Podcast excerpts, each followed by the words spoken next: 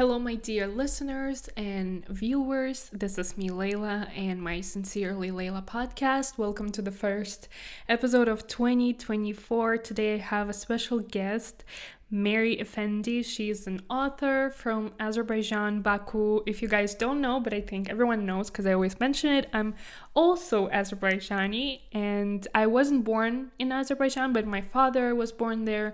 So I love my native motherland. I always feel proud to represent it and I always am happy to introduce other talented people from my ethnic motherland. So, Mary's book, her debut novel, um, became my first book of 2024 as well. I finished it this year and I absolutely loved it. The book is called I Sat Alone by the Gate and it was released in the summer 2023, so it's still new and you still have your chance to read it. And I really hope that after listening to this podcast, you will definitely want to pick up this book and find out more about the main character, Mariam. We talked a lot with Mary about her life in the US and how this novel, although is based on her life, um, there are parts that were fictionalized. Um, so it's very interesting to get to know part of writing from a writer herself, a published author, because one thing is to write a book, another is to publish it. And Mary explains it all in this interview. I also interviewed her as a journalist for the magazine that I work for, the Caspian Post. So it will be more personal um, for the article, but this podcast it's kind of like a chat between us and i'm also sharing my experience as an immigrant as a muslim woman so it's a lot of topics and that's why I love podcasts because you don't always know where it's gonna go because it's live. Like you just share your experiences, your thoughts. So if you just want to find out more about Mary, definitely read the article about her that I will write by the time this podcast is up. I will leave the link in the bio, in the description. this is not Instagram. Um, but otherwise, I think we talked so much in this podcast that it should be definitely enough for you to get to know her more. But I'm gonna add that Mary's life is very interesting as an immigrant because she moved to the US at the age of 18, if I'm not mistaken. And then she spent there 20 years and she moved back to Baku a year ago. And she shares her experience in this podcast as well. So definitely um, listen if you want to find out more. And without further ado, let's just start because I'm sure it's going to be a long one and you just want to get to it, don't you? So, Mary Efendi, welcome. Hi, Mary so happy to have you on my podcast. You're actually the first guest of this year.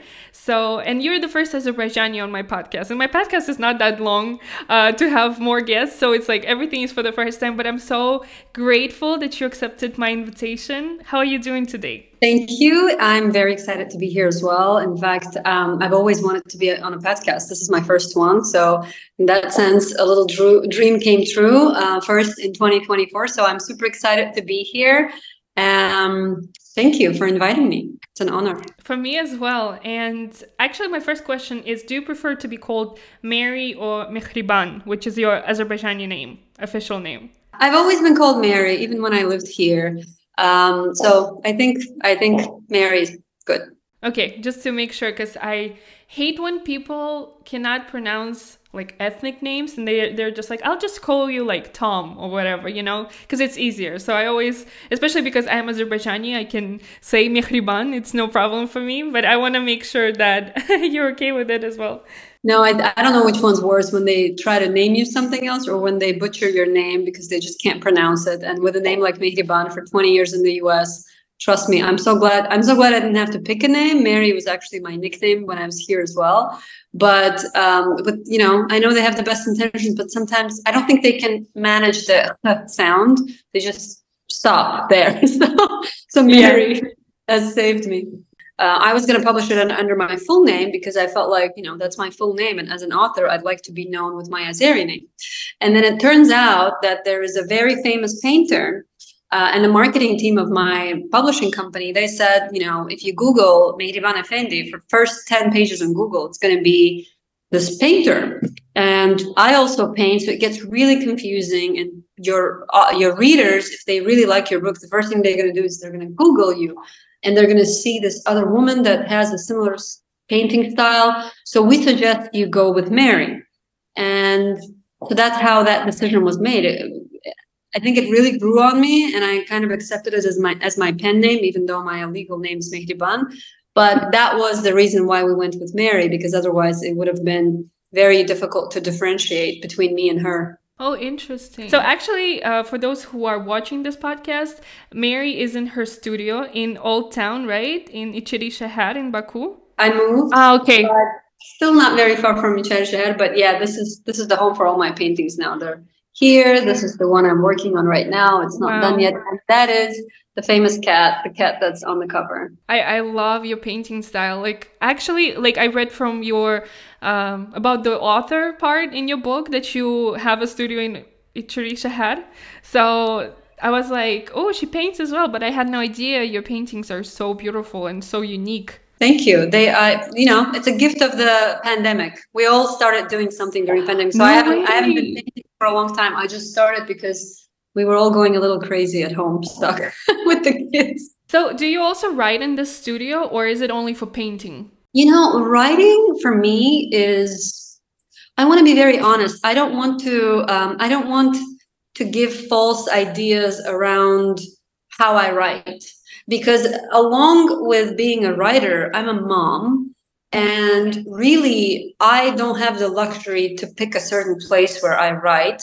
I love to have a routine, but it's like the last thing you get to, to have with kids because everything is so chaotic. So I write wherever I can, and it's much more driven by time and time of the day than place. Um, when I was writing the book, I picked a certain time, which was Saturdays. It was the day when um, I didn't work and my husband could help take care of the kids. And so I realized that the optimal time for me to be gone to still, you know, be present at home was very early morning. I'm also a morning person. Um, so the first goal was to find the right time, which for me was somewhere between 5 a.m. and 1 p.m.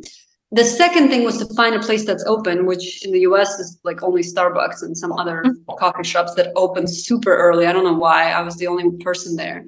But um, it's not about where I write, it's where, when can I get away from my kids so I can write. Ends up being early morning, um, some very often because I'm more productive. But mm-hmm. I've had some sessions where, you know, I write, it's 9 p.m., my, my eyes are closing, but I need to like finish the chapter before I go to bed. Are you working on anything right now, literary? Yeah, I um, I have several projects that all came to me um, after I moved back to Baku a year ago. One of them is related to historical fiction. Um, my debut novel is really dedicated to the immigrant experience, so it has a very the theme is really about emotional struggle, um, feeling of belonging. It's not really a historical fiction, but historical fiction is something that I really enjoy reading. And when I came back here and started reconnecting, re- reconnecting with some of the family members that are older, I realized that there's a huge chunk of history for Azerbaijan that has not been told because in that period, sharing stories came with consequences. So we're talking about stories of repression. We're talking about poets and intellectuals being exiled or killed or imprisoned. And I don't think those stories were shared because it was a time where the little, the, the less you knew, the better, the safer you were. Um, and the people that know these stories, they are like 80 years old, 90 years old. So I started interviewing um, that generation and gathering little stories. That's my way of writing. It's like collecting little pieces of cloth and then making a quilt out of it. I'm in the process of, of taking those stories and then creating a historical fiction book about the historical period between the 30s and 90s when Soviet Union fell apart because there are lots of drama there. There's lots of material for a good novel. And I think that story needs to be told. I mean, we're a small country, but we've been through a lot. And, you know, that's my job as a writer to eliminate something that so that it's not forgotten in time. The second one that I think I will definitely have to write about is the experience of moving back after 20 years in the US and really telling the story of somebody who is not a local anymore because I've lived most of my life in the US, but is treated as a local because I have roots here. And that emotional turmoil that comes with that, that would be a short way of, you know, reverse culture shock, I would call it. Yeah. Um, just to go back to Azerbaijan and the history, I think like I myself am now discovering so much about that period that our parents went through, our grandparents went through. So I think like this topic right now is so popular for so many people our age or younger, older, like you know, millennial generation. I think especially because um, you're still millennial, millennial, right? I think so. Yeah, it's just so confusing. I, I actually met up with the girl and she's like, I was born in 2000, but I think I'm a millennial. I'm like, no, honey, you're Gen Z. you're too young to be a millennial. she's like, no, no, no, I don't consider myself a Gen Z. So it's just so confusing. But I think it's more in terms of experiences. And I feel like this post Soviet generation, um, like shares the same feeling of not knowing who we are because um, our parents weren't allowed to learn history and then here we are trying to learn something from ground zero that was never before because azerbaijan was a republic for like two years Kazakhstan never was. Kazakhstan was always under Russian Empire because that's where I'm from, and my mom is Kazakh, so I'm mixed. So it's just like both of my countries share this experience of um, suppressed history, suppressed culture. And so I am looking forward to reading this book or collection of stories, whatever it will be. I, I just, I really think uh, as an Azerbaijani, I celebrate each and every time when Azerbaijanis today get to tell our stories ourselves.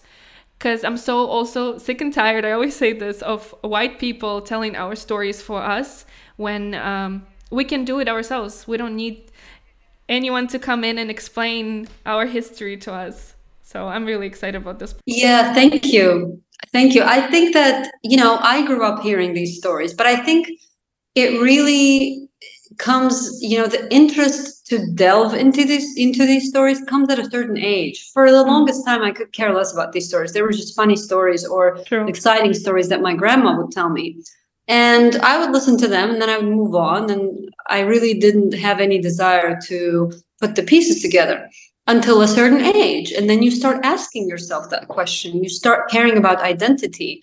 Um, i think it happens a little earlier with the information and everything with like the newer gener the younger generations. They care they start caring earlier. They start asking those questions earlier.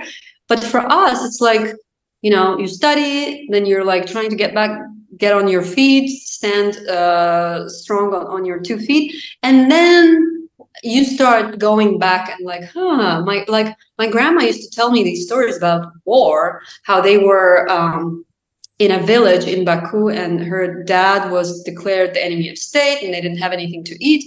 And for the longest time, I don't think I understood that she's talking about hunger. Like it all sounded like a cool adventure to me until I, you know, moved back here and heard those stories again and I'm like, oh gosh, like this needs to be told. It's crazy how many lives were completely butchered because of some political agenda and how a whole nation was repressed with such incredible consequences for years to come because of a certain, you know, because it was not um, it was it wasn't advantageous to the you know history of the, the political agenda of soviet union. So you yeah. become kind of you go back and become interested in those stories. And they're really incredible. Any house you go to in in baku you can find that one grandma that's going to tell you a crazy story of her father or grandfather who was repressed and the wife followed him. It's like blockbuster stuff but we're so used to it because everybody went through this that we don't we, we didn't really pay attention to these stories in the past because they were so repetitive. Everybody had the story of, you know, my grandfather was repressed, the wife followed yeah. him, then we don't know what happened, you know, and then one person survived and here we are. So it's crazy. It's crazy what our country went through. And I do agree. I think partially the reason why we now have a chance to tell these stories is because of immigration because now we have second generation immigrants that are have a very good command of the language. They can write these stories and you can disseminate these stories much easier than in the past. There's internet there's social media and etc and i think we must take advantage of it. And azerbaijanis there's so few people that write there's so few people that write in english. Um, so i think there's a little bit of that in me as well of okay I, I need to tell the story because there's you know not a lot of people that can tell that story in english. But it wasn't a calculated decision for you right to write in english. It was just simply that at the time you were still living in the us and uh, you just went with what felt easiest right? I mean you lived for 20 years in the us i bet you felt much more comfortable already like writing and expressing yourself in English, which is considered to be your fourth language, right? If I am not mistaken, but it became eventually first, I bet. I remember when I just moved to the US and people would ask me how many languages I know, and I would say five, which is I speak Russian, um, I speak Azeri, I went to Azeri school, then I speak um, English, I, you know, and then I speak Turkish and French, very basic French. But they would be, they would look at you as, as if you're a prodigy. And I used to, be so surprised. And then I I would I realized that if you look through that period that we had to go through, which is the 90s, so none of us woke up and said, okay, we're going to be these amazing prodigy children that speak five languages. Yeah. We spoke Azeri because a lot of us went to Azeri school because in the 90s, that national um, mood was back, right? Soviet Union just crumbled. I was there was one specific generation in 92 kids that went to school in 92 and 93 that became kind of a victim of that not a victim but they got impacted by the up uh, upheaval of the national sentiment and so what happened is a bunch of dads and moms said, I'm not going to let my kid go to Russian school because in the 90s, in 1990, the Russian army came in, they um, massacred hundreds of people. And so, um, you know, emotions were kind of on the rise. So I got sent, I actually went to school one year later because I didn't speak the language. And my dad said, no way, you're going to stay, learn Azeri and go to Azeri school. And I'm the only one in the family that goes to Azeri school. Meanwhile, my mom doesn't speak the language. My dad kind of doesn't speak the language because they won't, but they both went to Moscow State University. My grandma is the only person that speaks Azeri.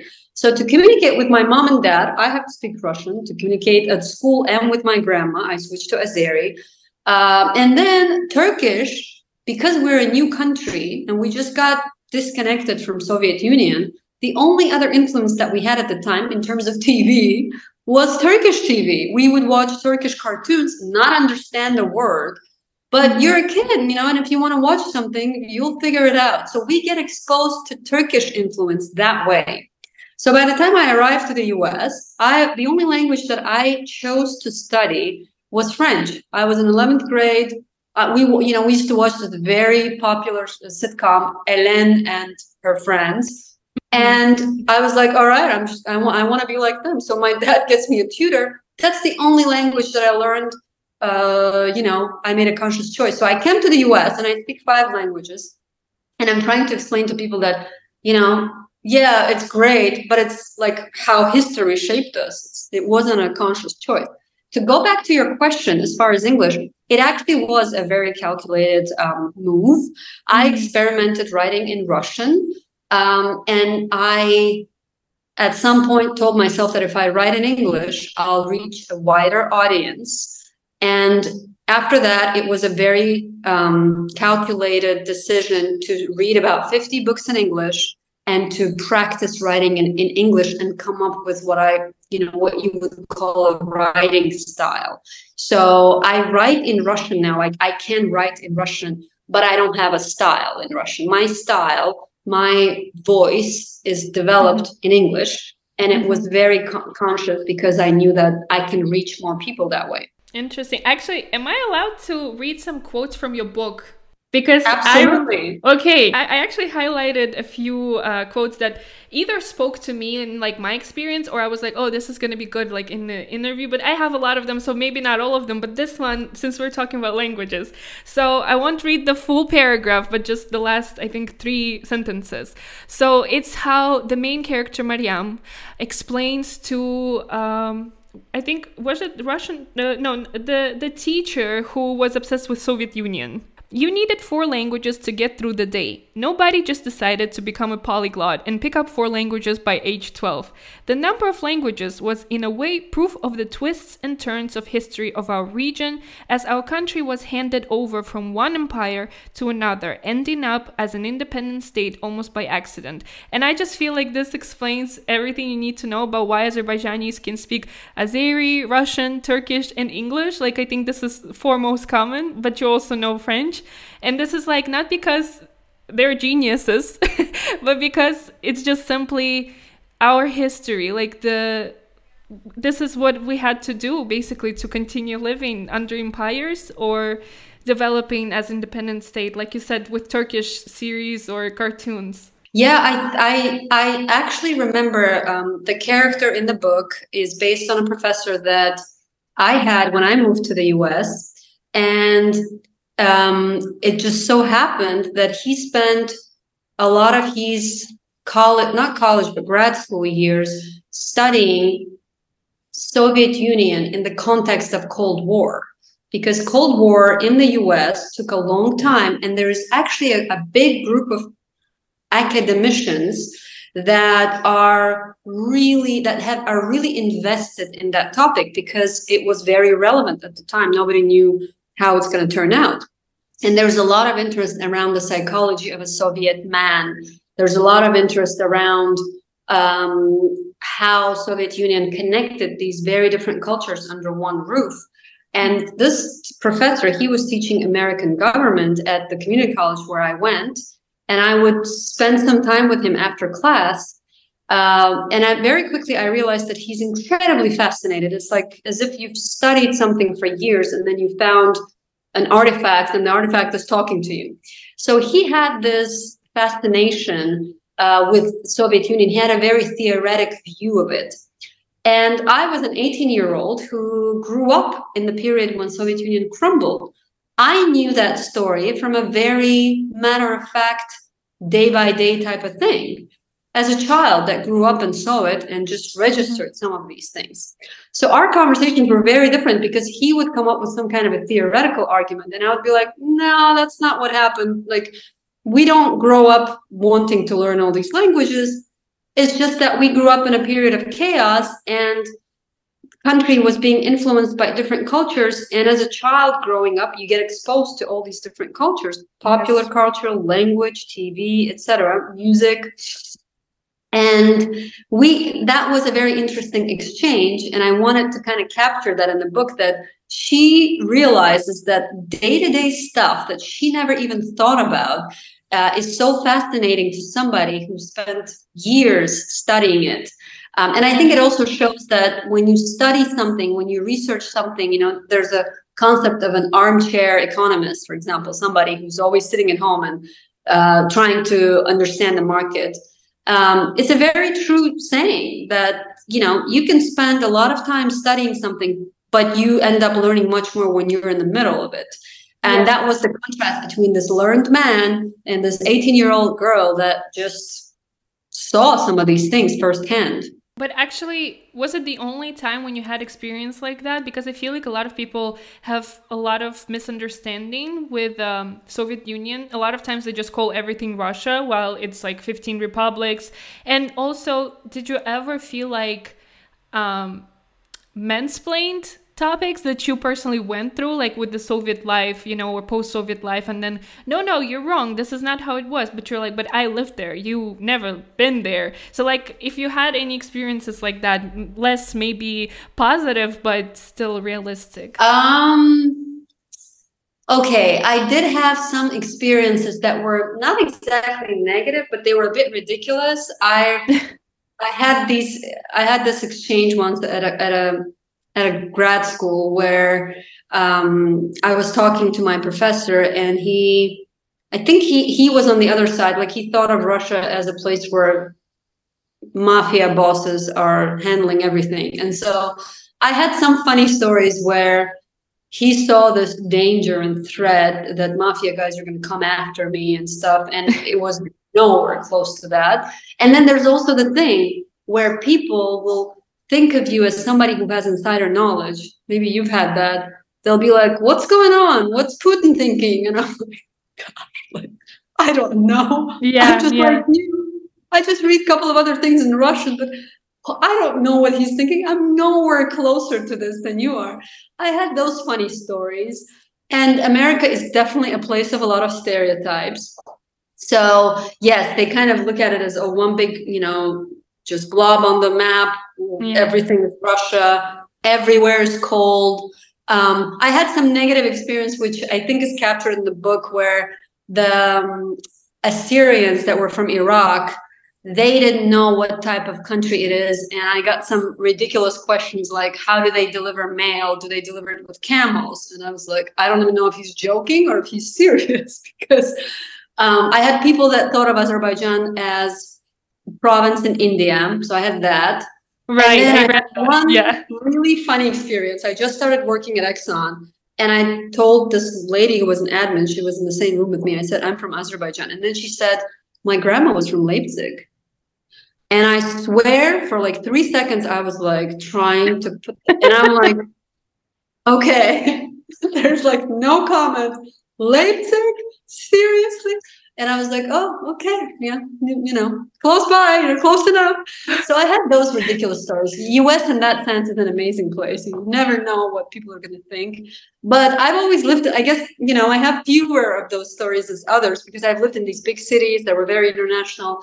But I think Leipzig story would be my favorite. Actually, it just reminded me a bit like off the topic, but I think it's still related to this.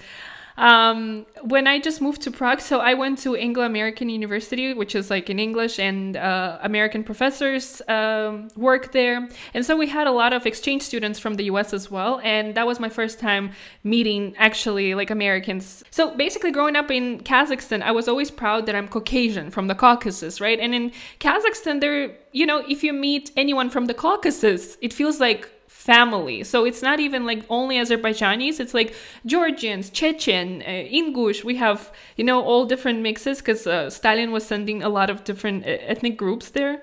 So it's just normal. You know, you grew up with Koreans, Uyghur, uh, Tatar. It's just normal there. So I just always felt like Caucasians, we are the, the people. And so when I came to university, um, my first class was intro to mass communications, I think. And it was actually taught by Monk so she's a monk, like she has the shaved head from, I'm not sure, but maybe Taiwan? Ah, Taiwan. Yeah, yeah, actually.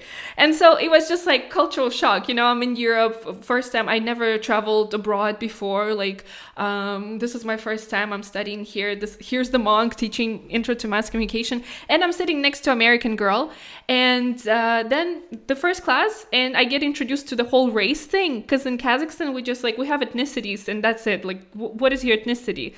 But then race never was a thing, and so she asked us to ask each other questions about our race, where we're from, etc. And so this American girl tells me, "I'm Caucasian," and I'm like, "No way, you are Caucasian." Uh, you know, and she's like, yeah, like my, you know how Americans are. They're like, my great grandfather is like from uh, Ireland. I was like, Ireland is Caucasus? but I was literally like sitting there, I was like, wow, Ireland is also Caucasus. Like, how did that happen?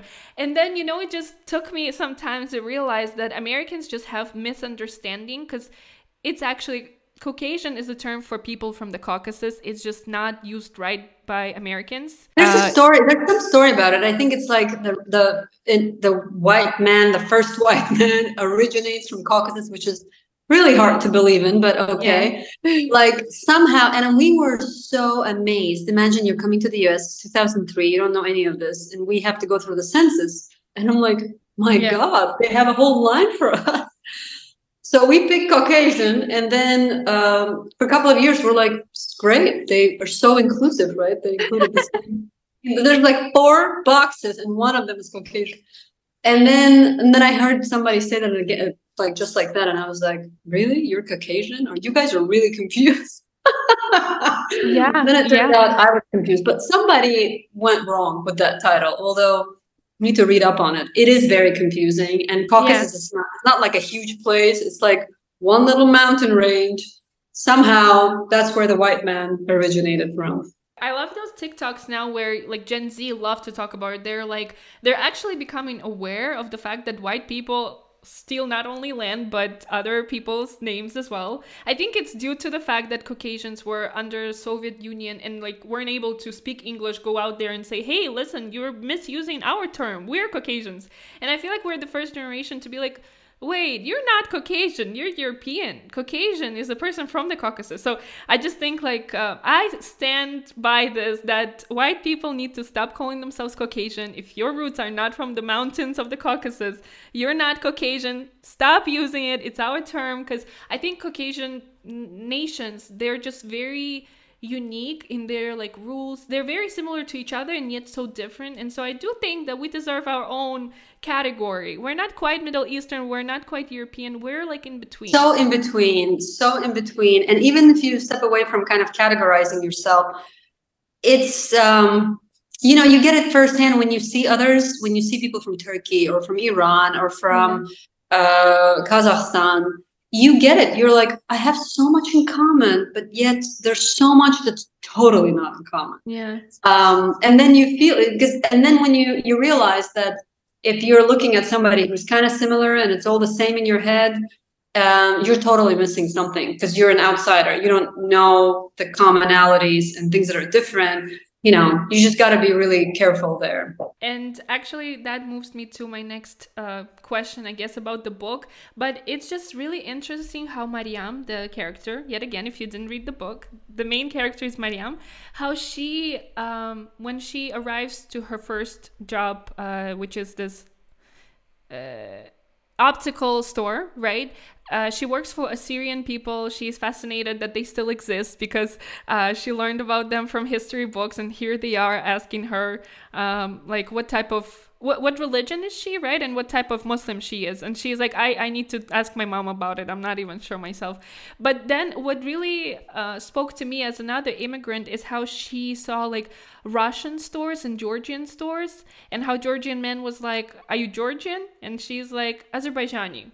Like, uh, I'm maybe paraphrasing, but that's how I remember it. And he's like, neighbors you know? And and that's like the feeling of community that post-soviets still have.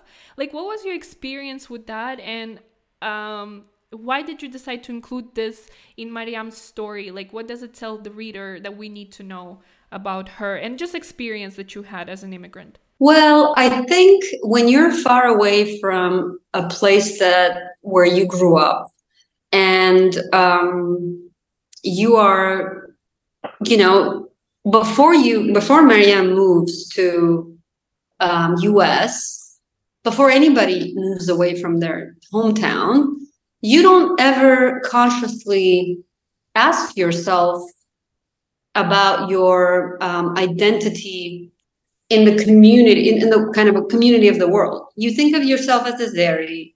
You don't compare yourself to Georgians. You're never around Georgians unless you know you go there for tourism purposes, um, you are exposed to other cultures either through immigrants that have already assimilated or you're traveling and it's you know five days and you kind of get it forget about it.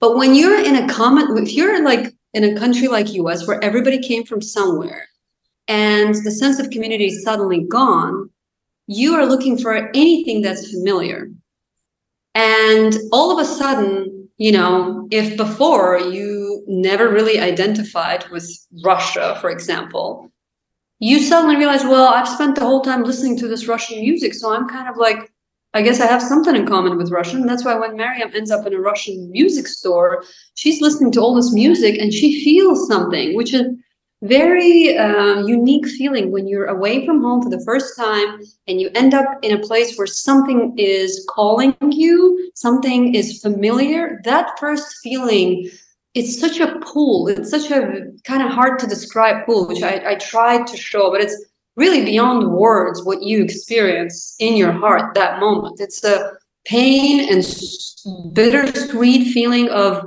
I know this, I've heard this, um, but at the same time, I'm not there anymore, and I'm aware of that. And once you leave, you always carry a bit of that sadness with you. And I think when Mariam goes to these stores, she goes to the music store, she realizes that the owner, the person who set up the store, um, has music that ends at a certain point. Like it's all the stuff that she knew, but then in like let's say year 1996, it stops. And you can she can tell that it's almost like that's when that person moved and time stopped there. Because when you move you do solidify that period of when you moved and those emotions and feelings and everything. And she recognizes that sadness. The the store owner she she's been there for a while obviously she sees Mariam and she can tell like oh this is a newbie she's going through the rough period now even though she's a you know she's an 18 year old and the same happens with the Georgian she comes in and he has a very short exchange with her but then he says, you know, it gets better. You know, it's just a quick phrase, right. but they have that exchange. And through that, you realize that even with them, you know, people from a country that you've never lived in, you have that in common. You have this homesickness in common, and you have bits and pieces of that culture together. Um, and I think that's definitely the case for the entire CIS community, uh, Azeris, Georgians, Kazakhs, you know, we all miss something, a vibe that was there that's really hard to put into words, but it brings us together in a foreign country. And also in the book, Mariam basically is a lot with other immigrants. But like for you, when was the moment when you started hanging out more with Americans, if ever? Because I know that in the US, somehow like yes it's diverse but a lot of different groups they stick together so asians with asians um, you know black people with black people for many reasons uh, but what, what was your experience my experience was um, i remember that when i moved from chicago to washington which was in 2006 i was in an international program there and it was uh, a group of American students and it was a group of European students. I remember being really surprised that I clicked with the Europeans right away and we had so much more in common than me trying to click with Amer- Americans. At that point, I was there for three years. I had more in common with the Europeans and I clicked faster with them than with the Americans. So it was a long uh, process for me.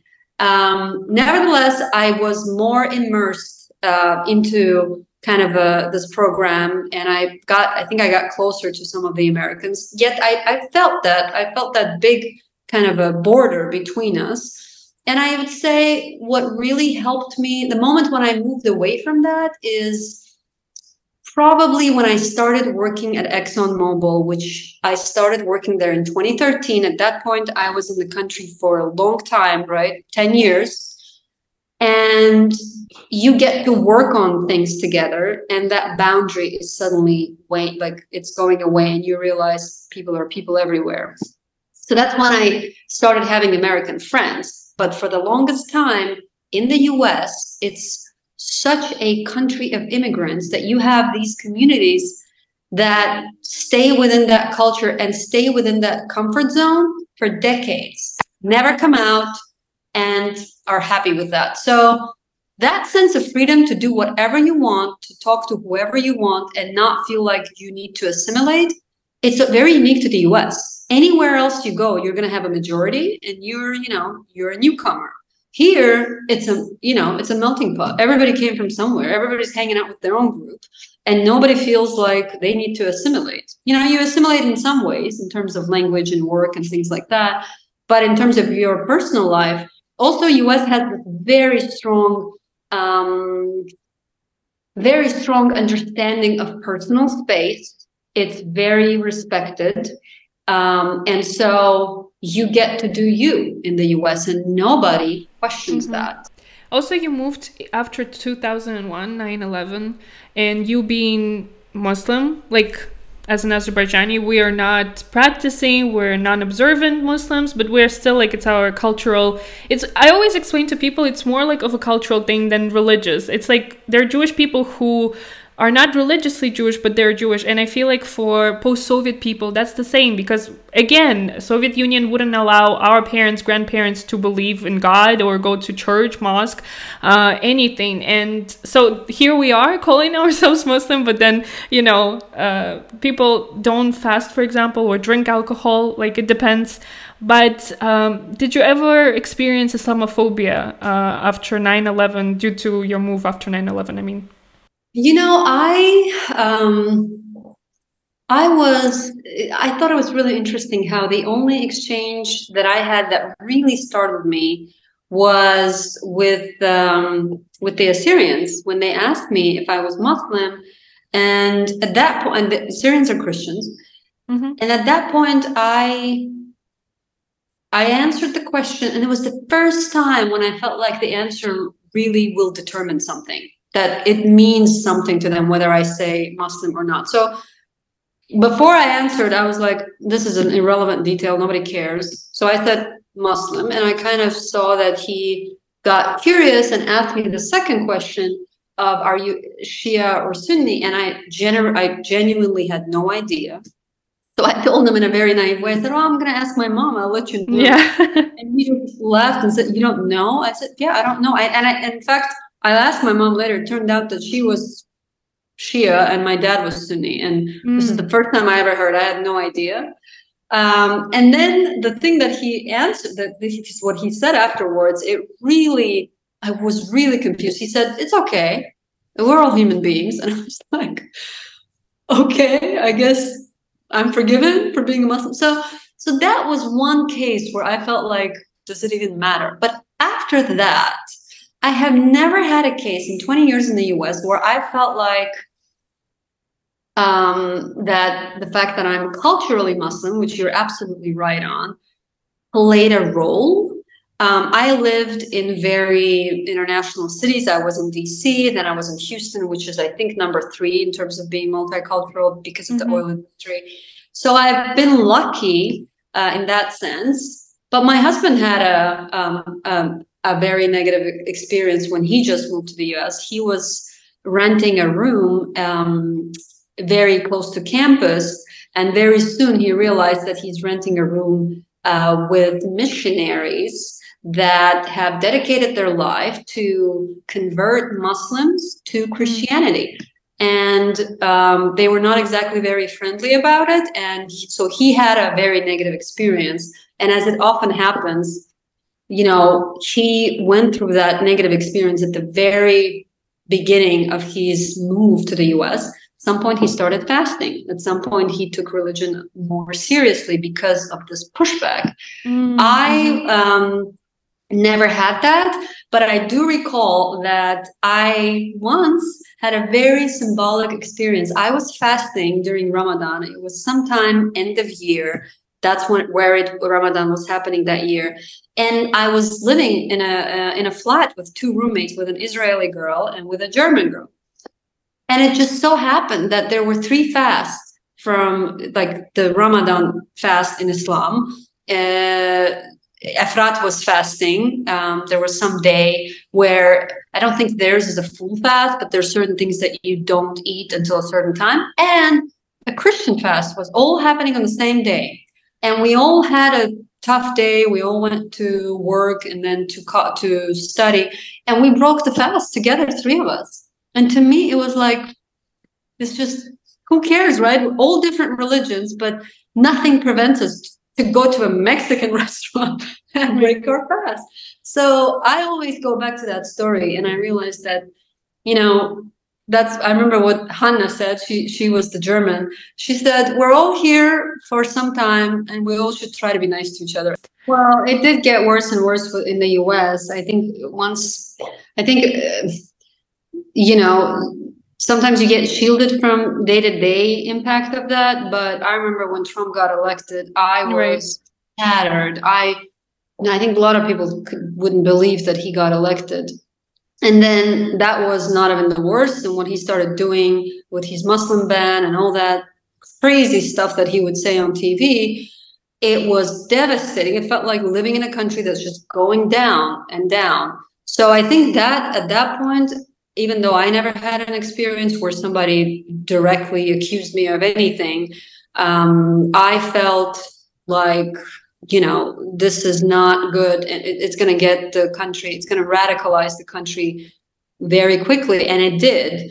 Um, and it's still there. And i realized how much of that was really dormant and how much of it i didn't see because it doesn't happen in big cities. But i mean you have like four or five big cities across the us everything else is rural america.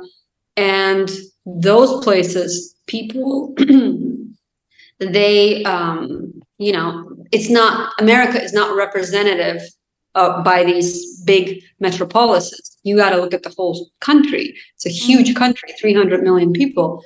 And if you look at the majority they were fully on board with everything that trump was saying regarding immigrants from mexico and the muslim ban and all of that.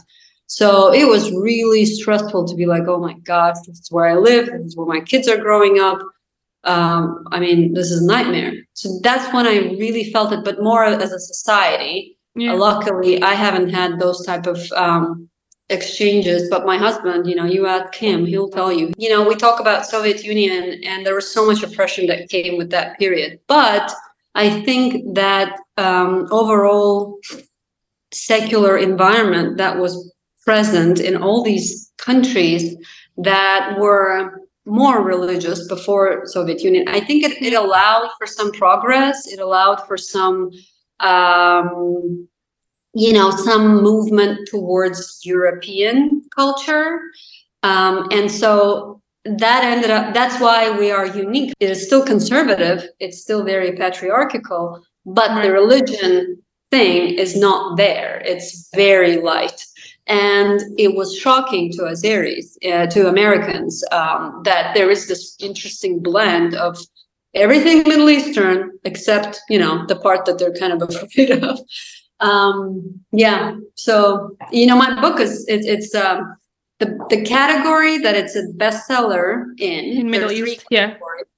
One and the biggest one where I'm most proud of because it's harder to become a bestseller in that category is Middle Eastern literature on Amazon.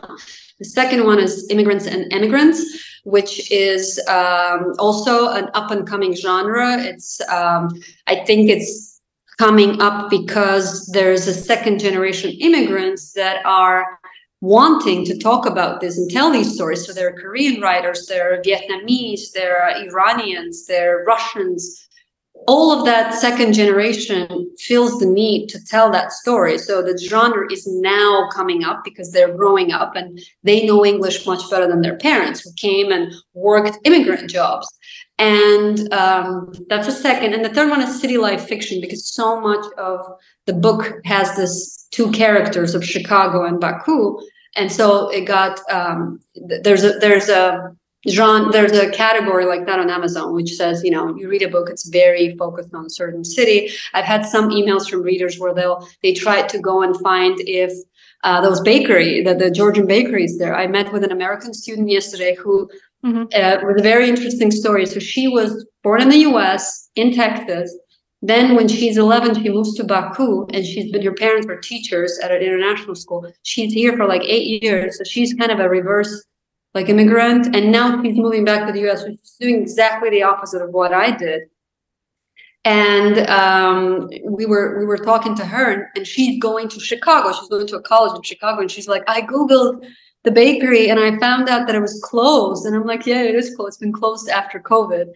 So I think um, uh, it's it's really interesting how a city becomes a character in the book, and mm-hmm. you end up getting attached. And it's the natural thing. That's what I do when I read.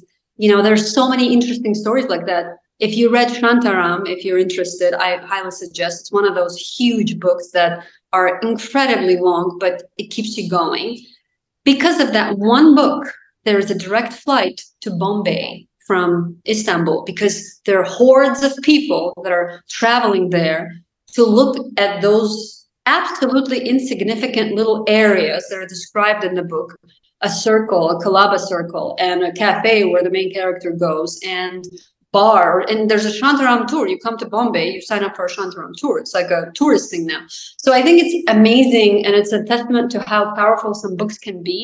That you immerse yourself in the story so much, you don't want to leave it. You want to, uh, you know, take in as much as you can there's a you know i'll give you a book recommendation in my opinion the most beautiful book on love is written by a turkish author it's called the museum of innocence is it orhan pamuk it's orhan pamuk okay uh, it's been on my on my list for a while so maybe it's a it's a sign i tried to read orhan pamuk he is an incredibly difficult writer to read in fact there's a there's a club of people that didn't finish these novels that's why they're there because they it's hard to get through it it's you know, his novels are very heavy, except this one. This one is about love. Every single page of this 500 page book is about love. And what he did is after he finished writing it, while he was writing it, he developed a museum with things from this book. And you read a book, you go to that museum. I've never felt anything like wow. it. You are immersed into this thing and you're walking there with the book and you're seeing cigarette butts and dresses and shoes and and you it's crazy it's really crazy how he was able to really make it into a physical experience but this has happened for years right there's a you know in london there's a place where sherlock holmes was you know supposedly there and there's a like yeah. i said the Shantaram tour and the list goes on so books have that uh, magical impact on people where you, when you really get immersed you want to get the most of it. You want to get as much as you can. Your book did that to me that even though i never lived in baku i've never lived in the us chicago anywhere uh, like i moved from almaty at the age of 19 to prague and I've been in Europe for nine years, like, you know, as an immigrant. Like, I still consider myself an immigrant and I'm proud of it. I'm definitely not one of those who wants to become European. I'm assimilate. No, I still have my roots, etc. Um, but your book felt like reading my own experience, but yet different, but same, you know? And I think really i even posted it on my story i think you saw it so can i read this part because it's like so it speaks to me when they get the news, the family of Mariam get the news that uh, her uncle died, passed away. Uh, and so, yeah, I'm, I'm just gonna read it. Mourning, miles away from those who passed, left you one on one with the grief. It attacked you une- unexpectedly. It lived alongside you, rearing its ugly head to sting you without warning, and then lingered for days. Mourning away from your loved ones meant sorrow that never expired. You just learned how to live with it. It seemed as if by immigrating, we silently accepted the loss of all of our relatives. We didn't lose them to death, but to the distance that severed the connection. Death only furthered the damage. You'd miss a person and then suddenly realize they were no longer there to miss. This is so like powerful to me. Like I think this is my favorite quote from the book just because I went through that mourning process of losing my uncle as well. Um, but I guess I can say I'm happy that Mariam was there with her mom and brother because I was alone and I just remember I was writing my thesis, I was graduating and getting that news alone like the pain is unbearable like being away from the family and not being able to go and be with all of the people who are grieving you know to be able to cry and like feel comfort in grieving with others and I've never heard anyone before talk about this specifically. It's like being an immigrant, it's so many different things, but like the fact that you when you decide to move away you need to understand you literally can say goodbye to everyone because probably you won't be there when they'll die. I know this sounds so dark but this is the reality. You know what it made me think about? And this happened after i wrote the book and i was rereading it and enough time passed that i felt kind of moved by this passage myself I don't think we ever questioned the purpose of, you know, hundreds of things that we do when somebody dies. We just go on autopilot. And, you know, you probably had that when somebody died. It doesn't have to be a close relative, but what you remember is the news come and the family gets together. It starts immediately. It's a 24 7 thing you cover all the mirrors in the house. Yeah. you constantly are cooking and serving tea and discussing. And for 40 days the death of this person completely consumes normal life. Everything becomes on hold. And we think of it as traditions. Nobody ever questions why this is done. Why was it why what's the spiritual purpose of it? I don't think ever anybody does it with that purpose in mind. But what happens is for 40 days in a group of close people you truly mourn. Every minute of that day what you think about is that person. And that is what's missing. And the funny thing is what's missing is because you don't do it in 40 days you spread that into years because right right. you, you, get up and you go about your business and then it hits you and it's so hard and then you get yourself back to normal because nobody around you is going to pause life for you to go through this mourning. So you keep going hits you again. So you take that amount of grief and you split it into tiny pieces and it's just so much more difficult to do that because it feels fresh every single time. And I realized the wisdom of these rituals after I've gone through it. And it's just so wise. And I never thought of the, the purpose of this ritual. Um, but yeah, it's you you you think about the person. That's the worst when you remember that person. You remember something from his life or her life, and then you're like, oh shit, like they hit and then you have to literally take a breath to get your balance back on. So i wanted to show that. I, that was one of the things on my list of how do i show that in a yeah. book.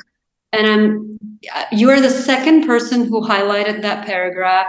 I never thought anybody would because um, you kind of have to go through it to pick up on that. I don't think right. you can understand that just by reading and I'm so glad that I didn't cut it out um, because it's one of the things that you sign up for when you're when you move to another country. You sort of lose everybody, and like I wrote there, death just kind of makes it final. But mm-hmm.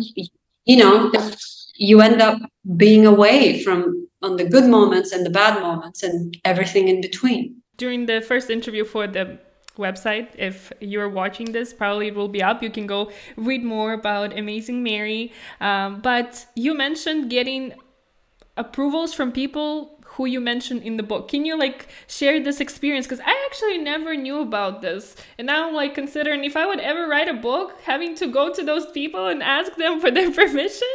Like, how was it? The rule is if anybody in the book is recognizable, and if they're pictured in any way that can damage their reputation, which is a very vague definition, right? Right? People are feel very personal about what can damage their reputation. You could say something not nice, and they'll say, "My wife's going to read it, and then I'm going to be in trouble," whatever. Um, the definition is vague on purpose because fiction is, uh, you know, it's a vague topic. Uh, the rule is you have to reach out to them and you have to get their verbal or written consent that they don't mind uh, this content from being published. Otherwise, you can get sued. And me being a debut writer, I, you know, I think while I was writing it, and probably for a couple of years after, I had no idea this thing's going to get published. I was like, oh, I don't need to worry about this because this is never going to be an issue. Then I get the contract, and I'm like, oh, I have a lot of personal information in this book. What do I do? So I went through the whole process of you know, changing names, and and that was actually painful because get attached to, the names and then you have right. to change. You want people to get recognized. But what i found out in the process is people take this very seriously. You know if you have used them as a side character they will read everything you wrote under microscope and most of the time they'll be pissed. They'll be they'll think that you didn't do a good job. Um, because you're you know you're as a writer you're using them as a prompt. This could be like a side character and you need them to say whatever at a certain time right. and they're saying it. And they're like this is my chance to be stay in history. And she messed it up. Anyway so lots of funny stories there. But what i've learned is people take this really seriously And the few people that I reached out to, I thought that, you know, I'll send them an email and say, hey, I wrote a book, it's fictionalized, but there's a character that's based on you. I thought I was going to get a response in 20 minutes and they'll say, you know, good luck. I hope you, you know, I hope you, I hope your book becomes a bestseller and that'll be it.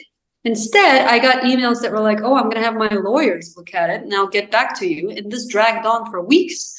Um, and people really took this seriously. So I made a mental note to be aware of that in advance and um, either, you know, talk to them in advance or maybe uh, fictionalize them further. Um, but yeah, you are supposed to send out consent forms. This is completely handled by your publisher. Mm-hmm. Um, you have to get a response back in, in written, then you have to like PDF it and send it so that it's on file. Um, it's very touchy feely, and um, I was lucky to get all my consent forms. But there were some people that uh, that were included in the novel as characters. I uh, based some of the characters based on that I, I don't talk to, and I couldn't get in touch with them. Mm-hmm. And so I'm really hoping I'm, I'm not going to get an unpleasant surprise. Right. Future, but you know this is what writers do. They sometimes piss people off with what they write. I guess I signed up for it, so it's fine. But okay, this I don't want to spoil anything, but there's one character, the Assyrian character, that turns out to be the villain. Um, did you have to reach out to those people? Did, like, is it based on a true story? Like, I mean, you don't have to go there, but I was just, I, I wonder how that person uh, reacted to completely fictionalized. Okay, so none of this, and the person doesn't exist. Let me just say it this way: up until okay. chapter thirty-seven and eight, it happened. Yeah, lot, lots of things were uh, based on my story, uh-huh. and then uh, everything after that is fictionalized. And so those characters were um, fictionalized in a sense that a lot of those things did not take place. Okay. And I didn't have to get a consent for that. Well, that's really interesting. Like this law part of writing, I never even thought about it, but that's so fun. it's there's a lot of technical stuff about writing um, and publishing that I learned. That's precisely why I took a year off to understand the business right. side of it. And I'm glad I had the right attitude about it. I didn't, um, you know, I, I trusted completely to the publishing house and the experts there in terms of titling and in terms of cover design and uh, promotion campaign, you know, ads and things like that. It all paid off. Uh, but yeah, it's an interesting thing that has nothing to do with inspiration. You know, it's a creative process, but there's a very there's an existing industry with its own rules um, when it comes to how people buy books. Mm-hmm. Uh, there's a lot, a lot of it has to do with seasonality, when's the best time to release a book, and etc. And I, am glad I wasn't working because I really learned all of that. And the second book will be much easier for me to um, combine with like a daytime job. My last question, although I do want to ask you so much more, but you know, it's gonna be too long, and I hope one day I'll meet you in person in Baku, maybe in your studio, and like we'll get to chat Please. about it. Yes, I, I want to go back. I haven't been in Azerbaijan for 10 years, by the way. So, okay, my last question is Have you read the book Big Magic by Elizabeth Gilbert?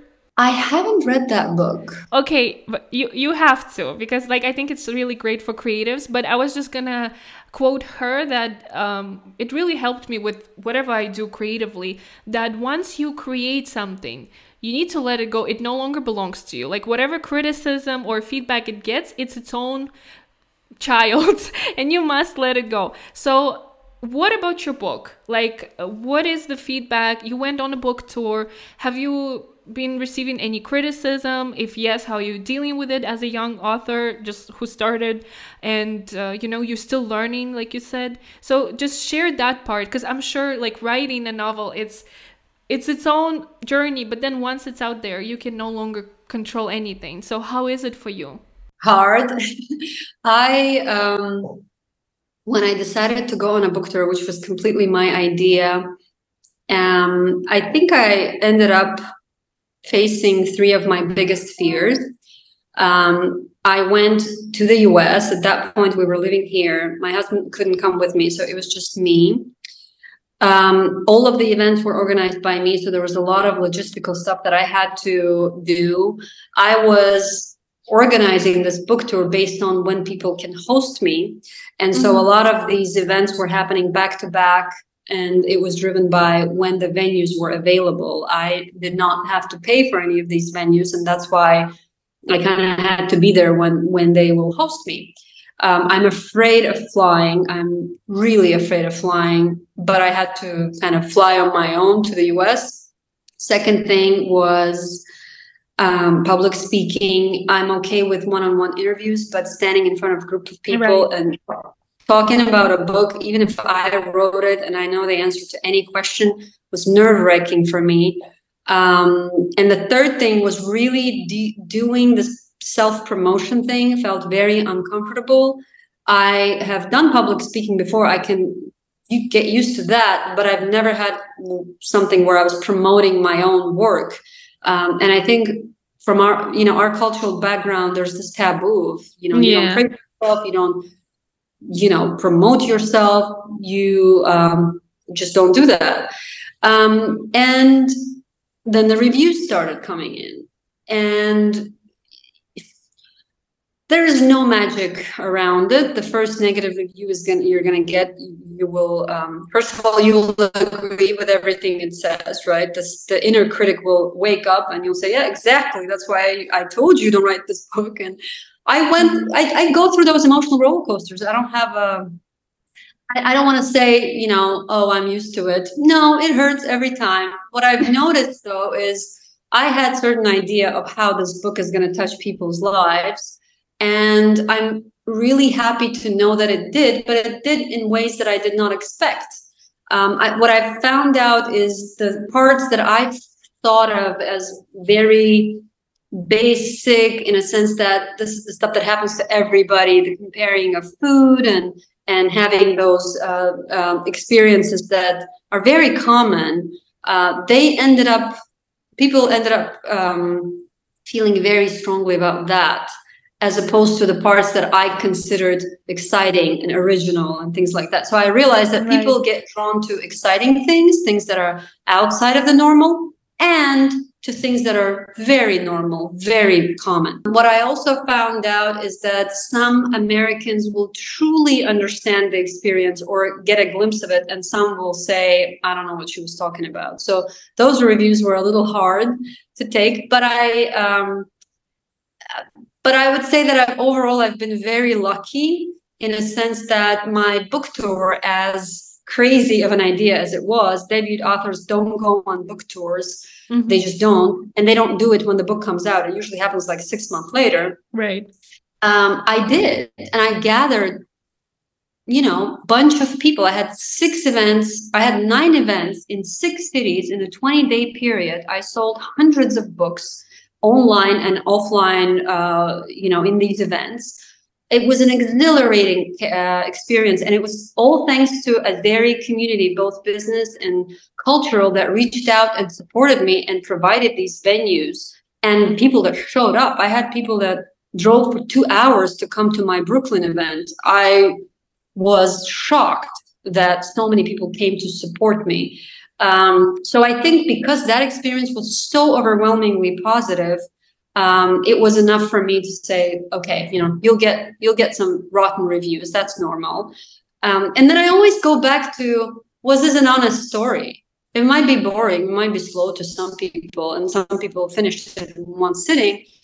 But was it honest? That's my ultimate test, and it was. It's a very sincere story. That's why it's it maybe lacks some of that um, you know, um, fast pace and the page turner and the conspiracy. And that's why I, and I chose that story to be that way because I knew that that's the story that's inside of me, whether people like it or not. Like you said, you let it go. It's hardest thing to let it right. go, but I think I'm getting there. I think I'm getting to leaving it alone. You know, it reflects my writing ability at the time. It reflects the story that I wanted to tell, the judgment calls that I made as a writer, as an author.